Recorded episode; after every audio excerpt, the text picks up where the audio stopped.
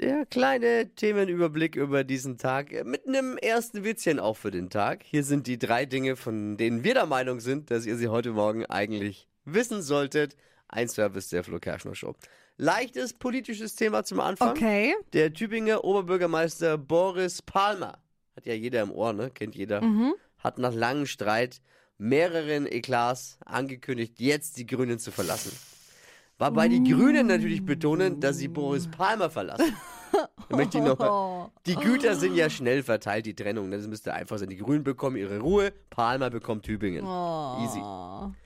Zum Start des 49 Euro bzw. Deutschland-Tickets war der Ansturm gestern so groß, wie soll es auch anders sein, Ja. dass die Server der Deutschen Bahn in die Knie gegangen sind und man sich das Ticket nicht zu jeder Zeit kaufen konnte. Unmöglich, ey. Ja, ist ja auch verständlich. Die Bahn hatte ja circa nur so ein halbes Jahr Zeit, um sich vorzubereiten. Das ist zu wenig. Das kann man jetzt nicht fordern von der Bahn.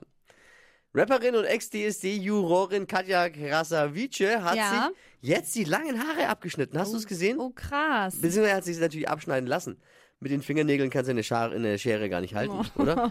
Die hat ja so ewig Ja, lange. lange Fingernägel. Sie trägt jetzt eine platinblonde Kurzhaarfrisur. Mhm. Recht ungewöhnlich bei ihr, dass es so eine große Veränderung gibt, ohne dass eine OP dafür nötig war. Oh. Das waren sie. Die drei Dinge, von denen wir der Meinung sind, dass ihr sie heute Morgen eigentlich wissen solltet.